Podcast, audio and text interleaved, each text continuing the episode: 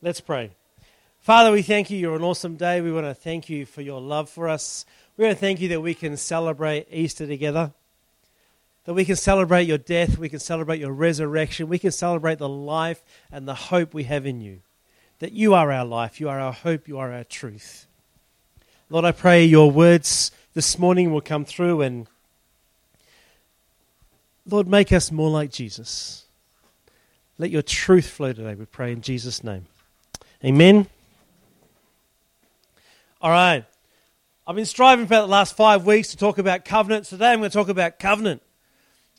Because covenant is really important, but it's something that in our society today we just don't talk about. It's not a part of our world. We don't understand what a covenant is. All right? So much so that we have contracts and then we go to court to get out of contracts. We sign contracts and we break contracts, and we don't understand that the contract that we have with God, which is what a covenant is, is actually what our whole Christian foundation is based on. Without the covenant that we have with God, we have no relationship. Without the covenant we have with God, we have no salvation. All right? Thanks, Beck. That's cool. Just pull the blind down. Or you're going to see legs running all the time. So it's really, really, really important that we understand what our covenant is. And um, I love the new Bethel album, but there's one song on there that I actually disagree with. Because, you know, we get these songs and they move us emotionally, don't they? Music moves us and we hear it and we go, oh, and it must be God because we're moved by it. Actually, it's not. Because one of the songs on there says that he didn't have to come, but he did. Actually, he does have to come because his covenant says that he will. His covenant says that where two or three gather in his name, he is there. It's his covenant. So while it's a lovely emotional song and I get what they're trying to say, it's actually scripturally incorrect. And we sing a lot of stuff. Well, we don't, but there's a lot of stuff in the Christian world that is sung that really isn't part of our covenant, and we get into it because it's all emotional and wonderful. And, you know, um, Dale and I went to a meeting, a conference, pastor's meeting a couple of years ago, and, um, you know, everyone's standing around and they're singing this, this hymn, and, and the last verse of the hymn goes something like, I can't remember the words, but something like essentially, if I'm going to paraphrase it, when I'm old, decrepit, broke, in my wheelchair, lying on my deathbed, sick as a dog, whatever it is. This, is the amplified version, yes. You know, and I'm on my, just about to fall off to heaven, you know, I'll know that God loves me. And I'm sitting there going, well, I know that God loves me, but I don't have to be poor. I don't have to be broke. I don't have to be decrepit. And you all know my least favorite hymn is, you know, hold the fort because I am coming. I'm sorry, there's no fort to hold. We don't need a fort because we're on the advancement. But we sing this stuff because we don't know our covenant. And we have this mentality that we're supposed to be broke, we're supposed to be sick, we're supposed to be decrepit, and we're supposed to be on the defensive. Jesus was never, ever on the defensive. In fact, he went on the attack. You know, when they came and had a go at him, he would have not hesitate in calling him lovely things like, You brood of vipers, you bunch of snakes. You know, today everyone told you you're politically incorrect. Jesus was not very politically correct.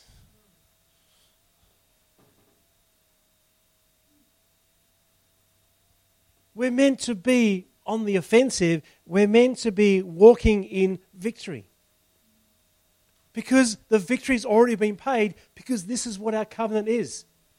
So I want to have a look at covenant. I want us to walk away with an understanding of covenant so that when you walk out of here, you go, you know what? I know who I am in God. And I don't have to apologize for who I am in God, and it doesn't matter who doesn't like that.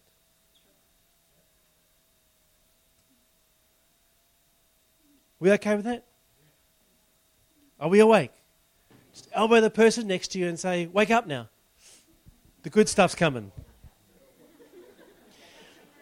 All right. I'm, I'm going to jump through. I'm not going to take a long time. No one ever believes a preacher that says that, right? But in Samuel 17, you get the story of David and Goliath. We need to understand Old Testament covenant to understand New Testament covenant. By the way, the word testament is another word for covenant. So you got the Old Covenant, you got the New Covenant. Yeah? Because a covenant it's an agreement. So in the Old Covenant, you've got David, and he's out there and he faces up to Goliath. You know the story, right? But there's a really important line in the middle of all that. That when David actually goes out and confronts Goliath and he's looking at him, and Goliath stands up there and says, Who am I? Am I a dog that you come at me with sticks and stones? That you send this little kid and he starts to rip into David. Now, this is what happens today. People say things to intimidate you. The devil will use words to intimidate you and make you feel like you aren't good enough. But David's smart because David knows his covenant. He knows the Word of God. It's really important that you know what God's Word says. That when life, otherwise known as Satan, comes and accuses you and makes false statements about you and tells you that you're not good enough, that you can turn around and use the Word of God against him. It's what Jesus did. When the devil came to tempt him, he turned around and used the Word of God because that is your sword. It is what you use to fight with. Because your battle is not here on earth, your battle's in the heavenlies. So you can't use natural weapons. You know, if there's a guy here and he was insulting me, I can't punch him. Because it's the wrong weapon.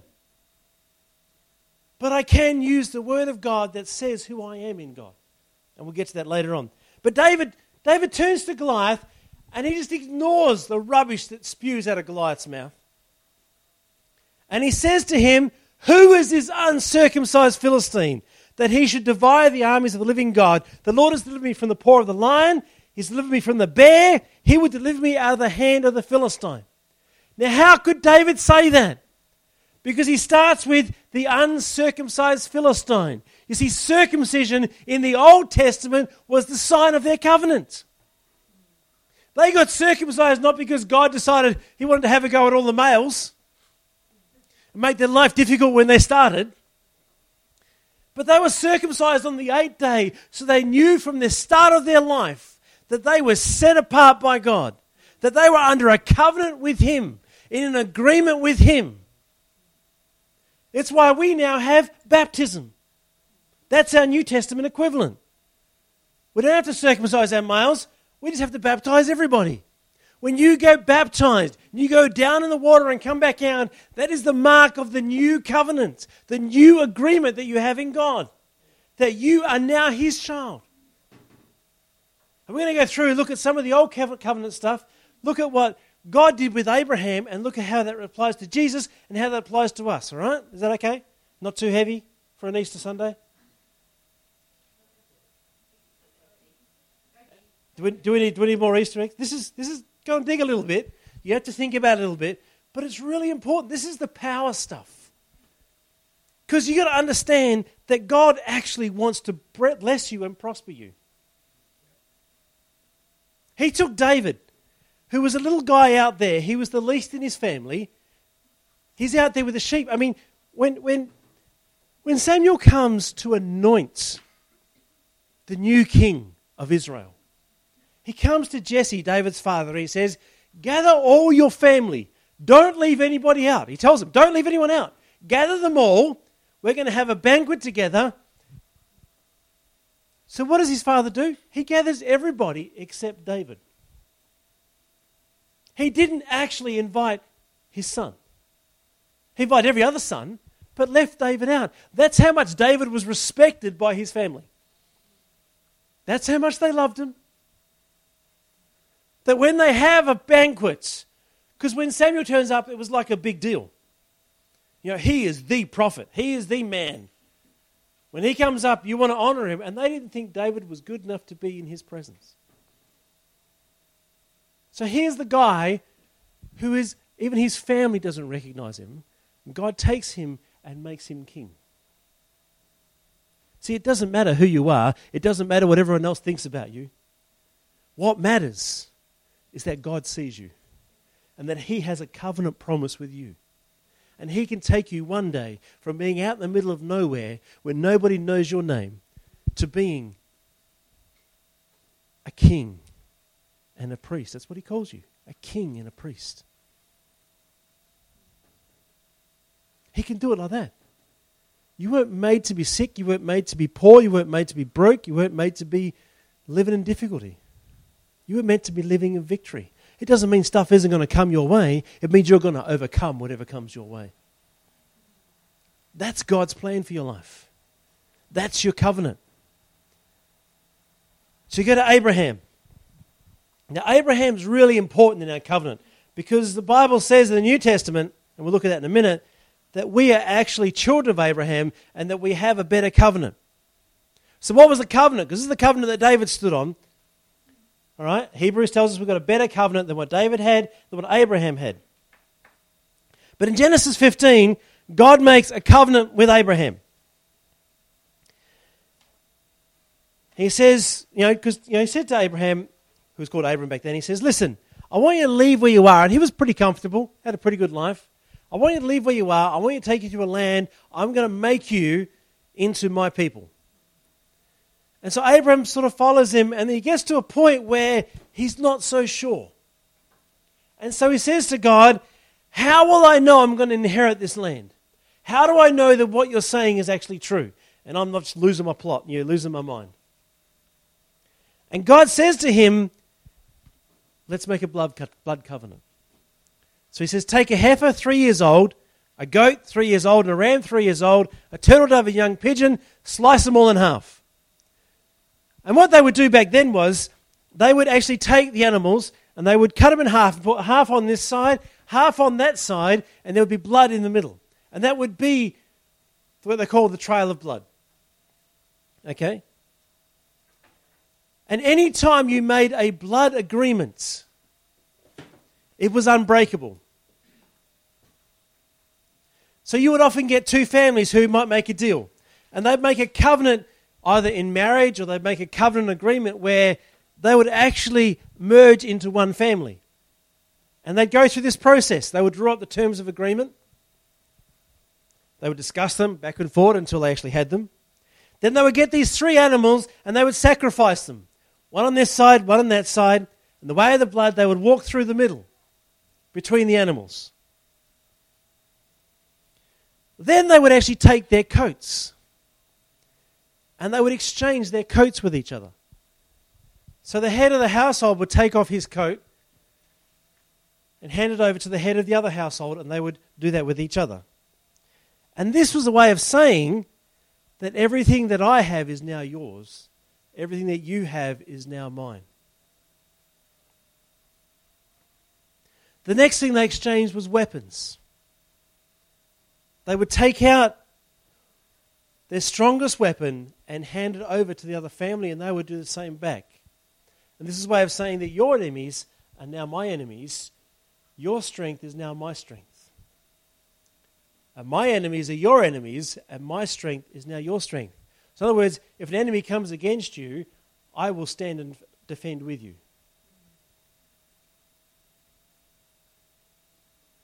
How does this relate to Jesus? Hugely. Because Jesus was the blood sacrifice. He is the way of the blood. When he died on the cross, his blood was shed to bring in a new covenant. At the foot of the cross, they took Jesus' coat. He exchanged garment. He says it says he gives us a garment of praise for our coats of heaviness.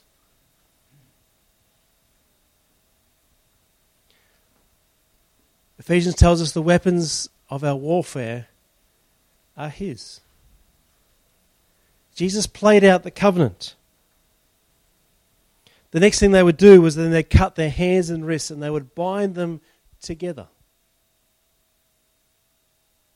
They took Jesus, they whipped him, they beat him, they bound him. You see, he was acting out the blood covenant agreement so that we could enter into a better covenant. Is this making sense? Yeah? All right? What he did on the cross was actually out the covenant. So, what's significant about it? Well, let me read to you Abraham's covenant. By the way, the last thing they do is actually take communion together. Do you know that? They would actually break bread and drink wine together so that their flesh would become flesh, their blood would become blood. That's what it symbolized. Jesus knew what he was doing when he went through this whole process. It wasn't, you know, random choice. Everything was acting out the covenant. But let me read to you the old covenant. This is the blessing that God gave. If you've got your Bibles there, go to Deuteronomy 28. So Genesis, Exodus, Leviticus, Numbers, Deuteronomy. Deuteronomy 28 is split into two sections. The first section talks about blessing, the second section talks about curses.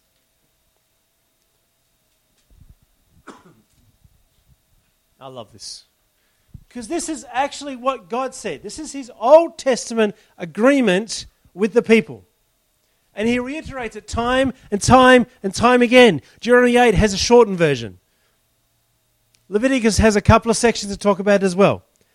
He says, Now it comes to pass, if you diligently obey the voice of the Lord your God and observe carefully all his commandments, which I command you today, all right, that's the agreement. You choose to live my way, then I will bring this part of my covenant on you. So they had a two way covenant. You live for God, then these things will happen to you. I will set you high above all the nations of the earth, and all these blessings shall come on you and overtake you because you obey the voice of the Lord your God. Don't you love that? That the blessing comes on you, but it doesn't just come on you, it actually overtakes you. In other words, there's so much blessing poured out, you cannot contain it. Sound like Philippians?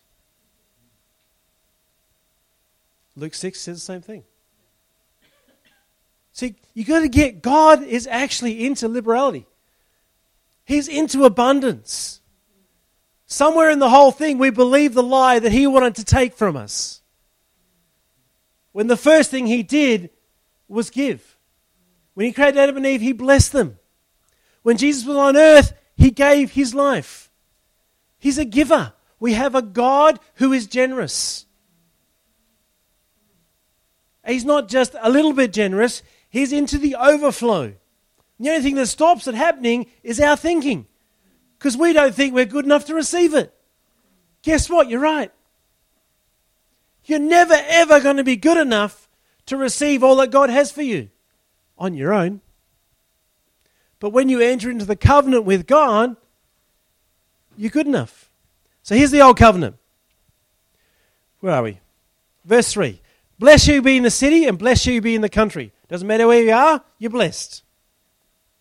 Blessed shall be the fruit of your body, the produce of your ground, increase of your herds, increase of your cattle, offspring of your flocks. In other words, your family is blessed, your work you do is blessed. Blessed is your basket and your kneading bowl. That's your pantry, your freezer, your fridge. It's all blessed. Blessed are you when you come in, and blessed when you go out. So whether you're going into a place or coming out of a place, if you think about it, if you're going into somewhere, you're always coming out of somewhere else. Yeah? So you get a double blessing. The Lord will cause the enemies who rise against you to be defeated before your face. In other words, people will rise against you, but they'll be defeated. They'll come at you one way, they're going to run away seven ways. The Lord commands a blessing on you and your storehouses and everything you set your hand. Your storehouses, that's your bank accounts, your investments. God commands a blessing on them. And everything you set your hand to, He'll bless you in the land the Lord has given you. In other words, wherever He puts you, He blesses you there. He'll establish you as a holy people to Himself, as He's sworn to you, if you keep the commandments of the Lord your God and walk in His ways. And all the people on the earth shall see that you are called by the name of the Lord, and shall be afraid of you.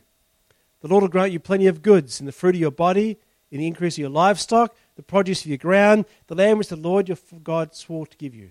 Don't you love that? That none of that is spiritual. You know, we spiritualize God's promises. Oh, they're spiritual blessings now.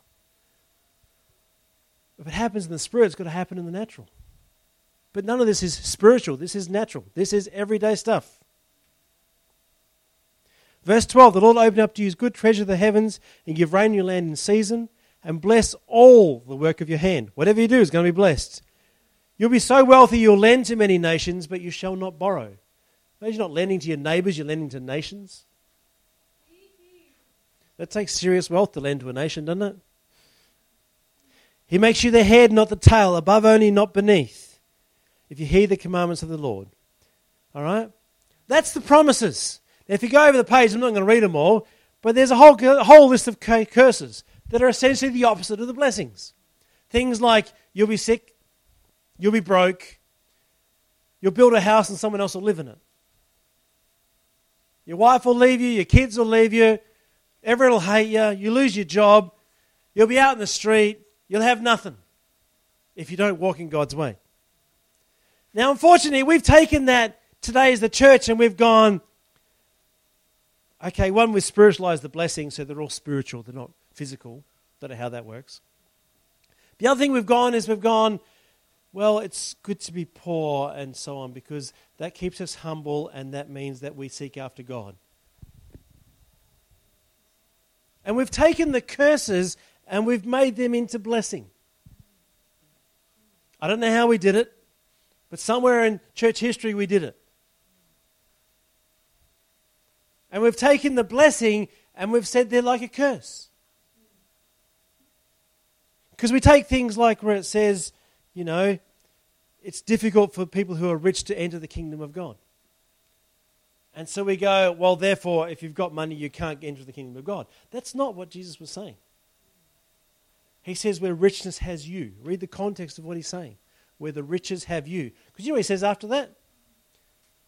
He says about four verses after that, he says to the disciple, because they said, We've given up everything, what happens to us? And he says, It's like this Anyone who gives up houses and lands, wives, children, mothers, fathers, for my sake in the Gospels, will not fail to receive 100 times as much now in this time and in the age to come eternal life.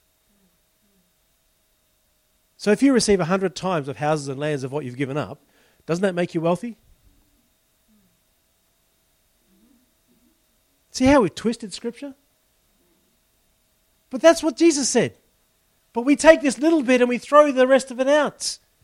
We've got to stop doing that because we've got to understand our new covenant. Because under the old covenant, if they did what God said, they got the blessing. If they walked away, they got invaded and taken over and lost everything. But we're under a new covenant that actually says you don't have to live a perfect life. That you can actually sin and still walk in the blessing. Now, I'm not advocating going out and sinning. Let's really put this in context. But for them, if they did not keep the whole law, then they could not be under the blessing. For us, Jesus fulfilled the law. Galatians 3 13 says that Jesus became a curse for us. So, all the curses that are listed in the rest of Deuteronomy 28, Jesus actually took every one of those curses and nailed them to the cross with him. And it goes on two verses later to say that the blessings of Abraham might be yours. What's the blessings of Abraham? What was read there? God said to Abraham, I will bless you so much so you can be a blessing. Abraham had, had a whole lot of servants that when his, when his nephew Lot is taken off and all of Sodom is taken off and into captivity, Abraham gets his servants to go out. They take on three whole kings and their armies and defeat them. That takes some serious blessing. His son Isaac was so blessed that they told him they couldn't contain, the Philistines said, We can't have the same land as you. You're too blessed. Abraham had the same problem with Lot. They couldn't share the same area because Abraham was so blessed and Lot was blessed because he hung around Abraham. You want to get the blessing? Hang around someone who's blessed. And it says that they could land could contain them, so Lot went this way and Abraham went the other way. This is our new covenant. This is what Jesus has entered into. He became the blood that was shed that made that covenant. Because you see, Abraham had this agreement with God, and God told him to take those animals, cut them in half, and he made a blood covenant. And you see, from that point on, Abraham believed. Why? Because he had a blood covenant with God. We have a blood covenant through Jesus. John 15 says that we are in him and his word is in us. How do you be in Jesus? You accept Him as your Lord and Savior. And you enter into Him. And you are in Him and He's in you. He says, Jesus said, if that is so, then you can ask whatever you want and it'll be done.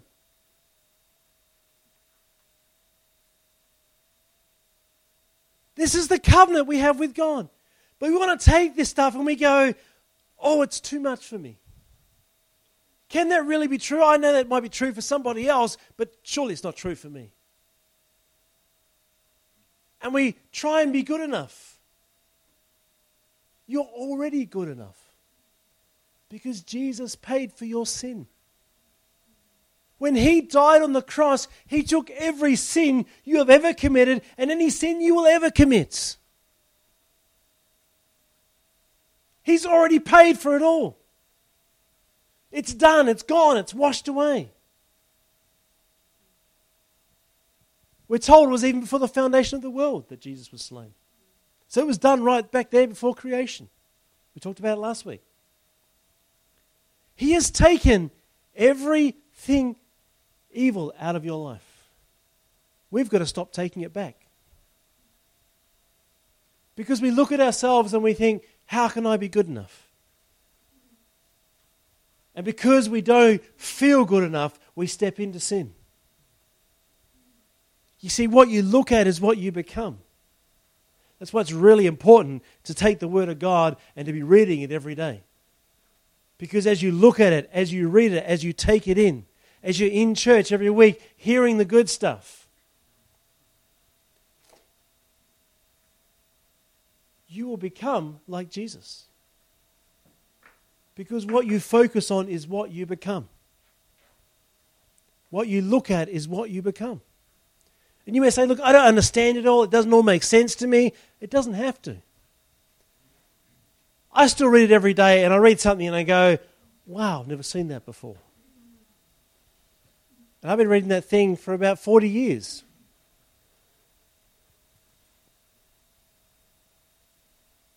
It's full of good promises. It's full of God's goodness. You have a covenant agreement that, and you need to know what your agreement is.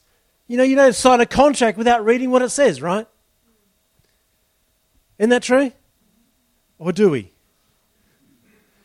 How many times do we click that thing on the computer that says, Yes, I've read the terms and conditions, and download it?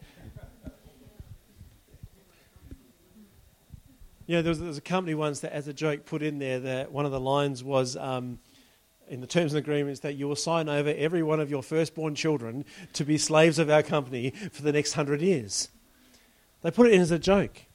I think it was about two years before someone picked it up of people clicking on this thing. Because we do that, don't we? We got used to not reading our covenant agreement. Can I suggest you read this one? Because this one's got the good stuff in it. This one has the blessing in it. You know, we're here celebrating Easter. What are we celebrating? We're celebrating the new covenant we have. We're celebrating the agreement that is paid in full. Your part's already paid. He's already shed the blood. He's already given up his coat. He's already taken communion. The agreement's done.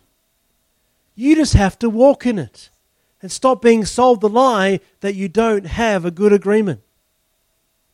Because this says things like, by the stripes of Jesus, you were healed. 1 Peter 2 24. It doesn't say you are or you're going to be, it says you were healed. In other words, your healing has already been done. If you've got any sickness in your body, you can actually take that word as a covenant and you can speak it over your life. And it says, I were healed. And if healing doesn't come, then you keep speaking it and you keep reading it because it says that by faith it'll come. How do you get faith? By reading the Word of God and hearing the Word of God. And to the point where you believe it. People say to me, But I tried that once and it didn't happen. Let me ask you, we went to the doctor and they gave you the pill the first time, did healing happen? No. Why did you keep taking it? Because the doctor said. If I keep taking it, I'll get better. You know what? You keep taking the Word of God, you'll get better. Oh, but I know someone who, who did that and it didn't happen. I know someone who took pills and it didn't happen. But we keep going back to the doctor. Where's our faith? I'm not saying don't go to the doctor. I'm not saying don't take your pills. I'm saying get some gospel pills. Start taking these. There's no side effects. They're only good. You know, Dale was joking about hair. You know what? You can actually speak over your hair.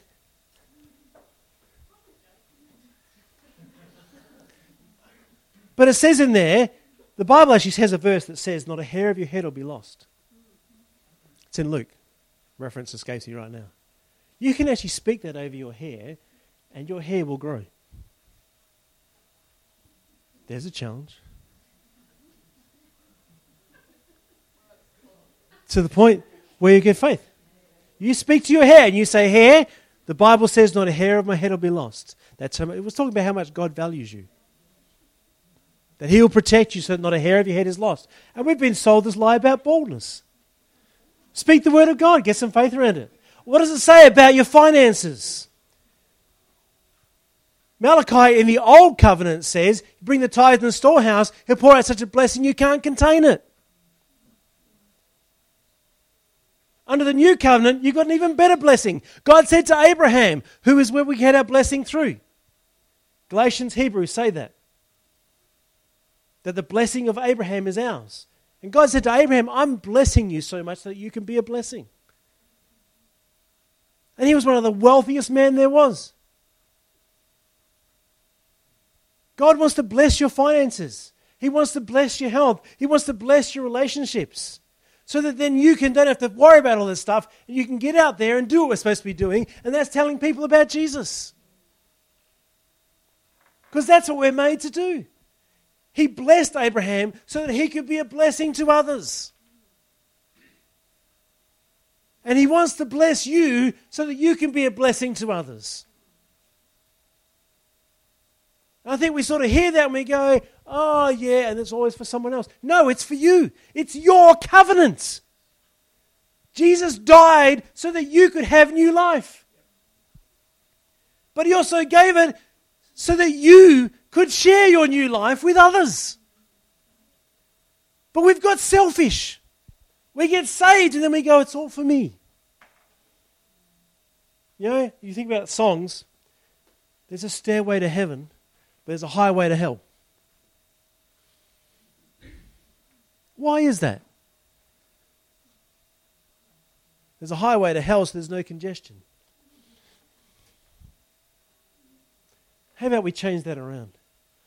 We need a highway to heaven, don't we?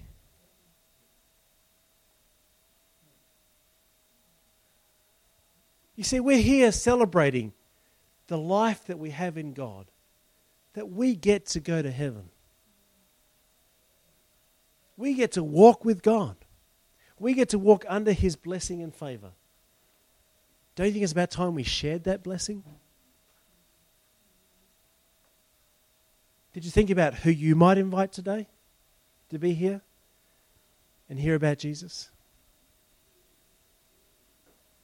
Did you think about who you might share your faith with and what God's done in your life this week? You don't have to know everything in here. You just got to tell what God has done for you. That's all He asks you to do.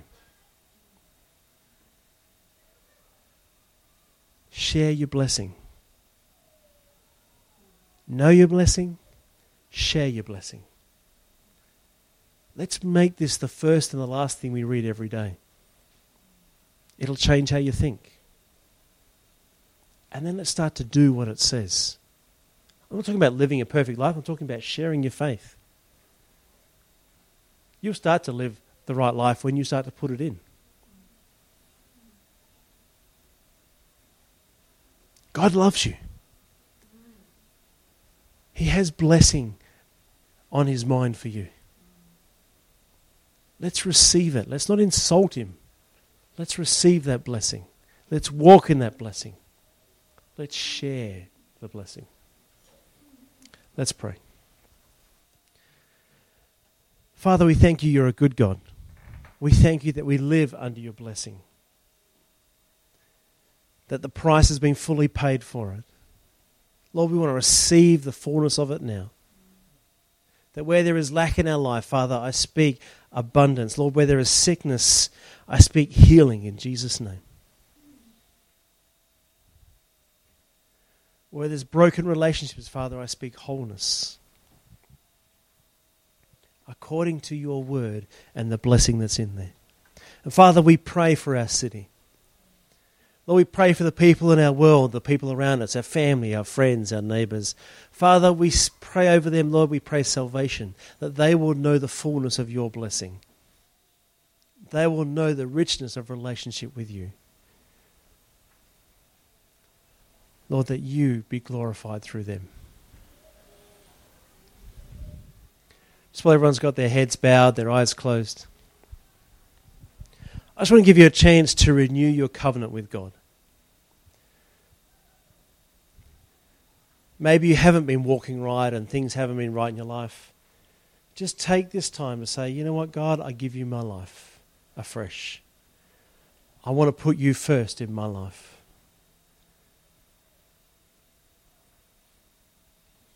Take the Easter message of hope and apply it to your life now. Says, If you confess your sin, he is faithful and just to forgive you your sin and cleanse you from all unrighteousness. Just take a moment to receive that, to confess your sin to him, to receive his cleansing, and make a decision to be a reader and a doer of his word. Lord, I pray as we do that, that your word will become life to us. That as we read it, it will be life. It will come alive and be a rhema word. We bless you in Jesus' name. Amen.